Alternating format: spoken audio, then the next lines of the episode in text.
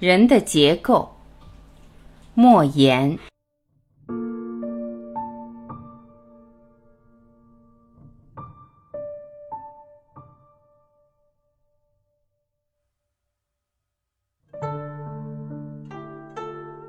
二零零八年五月十二日，地震那会儿，我正在飞往西班牙的飞机上。舷窗外白云朵朵，苍茫大地上的山川河流依稀可辨。到达阿姆斯特丹机场转机时，打开了手机，十几条与地震有关的信息争先恐后的跳出来。因为信息简短，再加上旅途劳顿，说实话也没太当一回事。转机飞抵巴塞罗那时，已是当地时间凌晨一点。飞机降落时，看到迎面扑来的万家灯火，首先想到的是生活在这座城市里的前国际奥林匹克主席萨马兰奇。十几年前，北京争办奥运会时，某校发动小学生给萨老写信。一位朋友的儿子写道：“萨爷爷，如果你让奥运会在北京举办，我会请你到我的家吃饺子。”我外婆包的饺子可好吃了。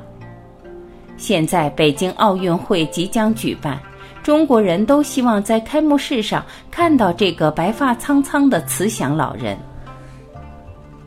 北京奥运会开幕式的导演是我的朋友张艺谋，从上世纪八十年代他拍摄根据我的小说改编的电影《红高粱》时，我们就结下了深厚的友谊。自从他接任奥运会开幕式导演，我就一直替他想主意。去年的夏天，我自认为想出了一个精彩的方案，便约他见面。他很兴奋，于百忙中与我共进晚餐。当我把自己的方案呈给他时，他看罢便笑了。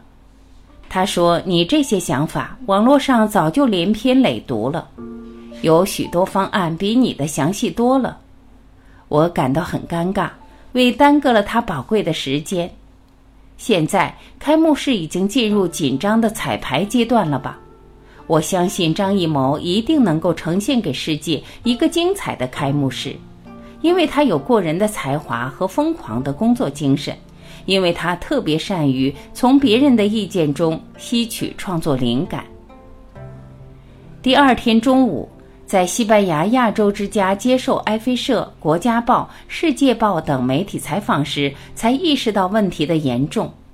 因为几乎每一个记者都神色凝重、语调沉痛地提到了发生在中国的地震。为我做翻译的中国留学生也向我报告了地震发生的地点以及伤亡的大概人数。接下来的两次演讲。主持人都首先表示了他们对中国地震的关切以及对死难者的哀悼。演讲效果非常好，观众掌声非常热烈。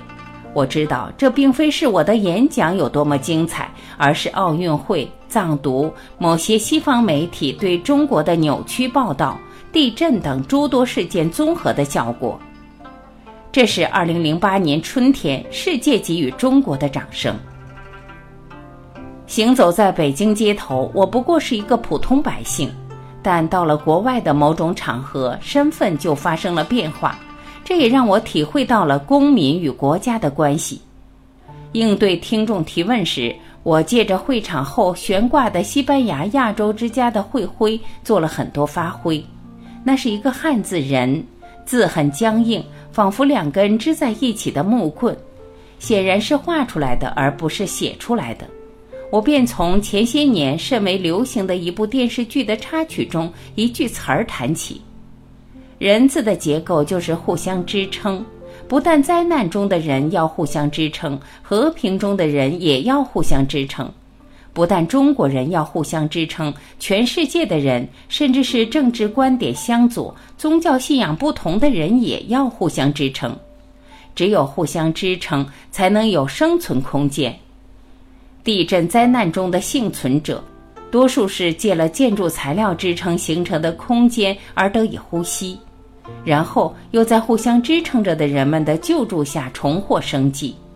你用自己的身体支撑着别人时，别人的身体也在支撑着你。你在用真诚的善意抚慰着他人的创痛时，你自己的灵魂也得到了升华。一旦你也遭逢劫难时，必有人会来抚慰你。第二天，在马德里火车站，正当朋友们对我介绍着几年前发生在这里的恐怖爆炸时，忽听到身后一声惨叫，猛回头看到一个白发苍苍的老妇跌倒在地。周围的人们扔下手中的行李，一窝蜂地扑上去救助。他们脸上那种发自内心的关切表情，让我深深感动，好像跌倒的是他们的祖母。